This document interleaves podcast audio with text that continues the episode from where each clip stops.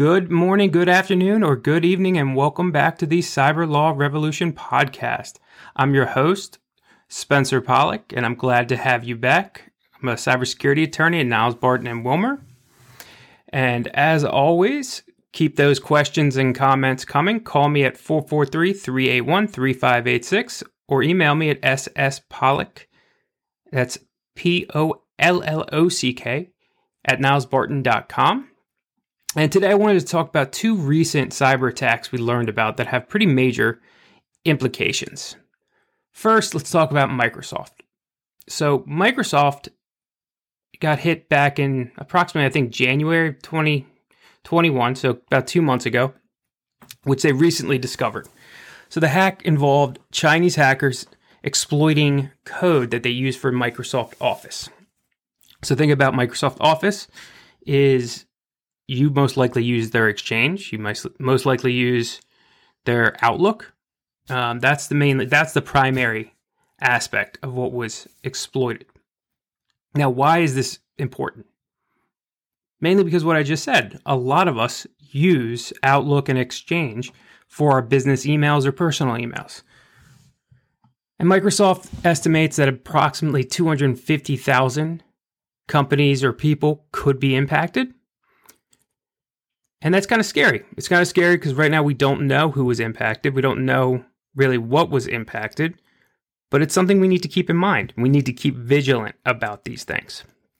The second one was last week CNA Insurance, a very large insurer, got hit with a sophisticated cybersecurity attack.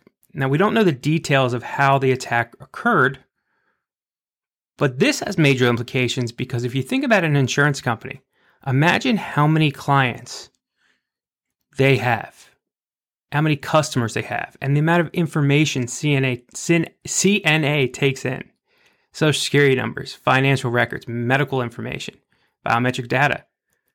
Basically, the whole gambit of things that these privacy and cybersecurity laws are trying to protect. And it just shows us once again that these hackers are getting more sophisticated, they're getting more advanced and they're becoming more aggressive. And they're able to get into these huge companies, which is a scary thought because these huge companies have a lot bigger budget than most likely anyone that who's listening on this, or 99% of the companies out there.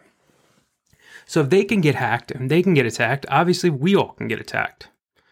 But it goes back to the everything we talk about every week. Preparation preparation, preparation. The best approach here is a proactive approach. To stay ahead of these threats, we have to prepare for the worst. We have to prepare because that's the best way to prevent and mitigate these harms. You know, having those plans in place, having a team in place, practicing them, knowing who you're going to call. These categorically will reduce the risk and the harms that happen after a data breach. And obviously, ransomware is still rampant right now. You know, groups such as Ryuk, DarkSide are still launching sophisticated attacks. And these are things that we need to be aware of and remain vigilant about. The next thing I wanted to discuss was the new laws that we're seeing come out that are very similar to the CCPA. And I'm going to do a deeper dive next week into that. But Virginia just passed basically a CCPA like bill. And why is this important? It's important because now we're seeing the CCPA trickle down to a lot of states.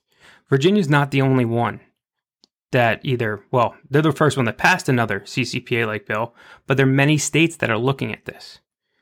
So the key parts are really it gives people the right to access, modify, delete, or rectify their data.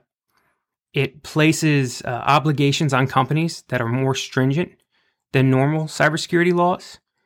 And it could potentially open you up to a private right of action, specifically people that are impacted by a data breach, or if you're not following the proper rules and regulations of these laws, could be able to bring a lawsuit against you and not even have to prove damages which really increases our liability and responsibility.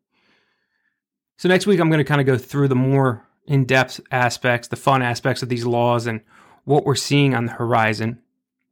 But you know, today obviously I did want to focus on those hackers and the different hacks we've seen in the past two weeks. And obviously we're still dealing with SolarWinds. We're still dealing with the vendors aspect. We're still dealing with how vulnerable we are based on the amount of vendors, external vendors we work with. But I'm going to keep hammering away the same message. Keep hammering away that we need to keep vigilant, keep preparing for these things, keep involving the right parties externally and internally, and keep recognizing that we are at this war and we have to face it as an existential threat. Because the more we do that, is the better prepared we are to mitigate those potential harms. So it's a quick one today, and I appreciate you stopping by.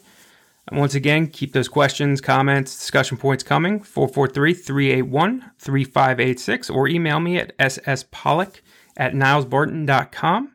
And uh, I'll see you on the next episode of the Cyber Law Revolution. Have a great day.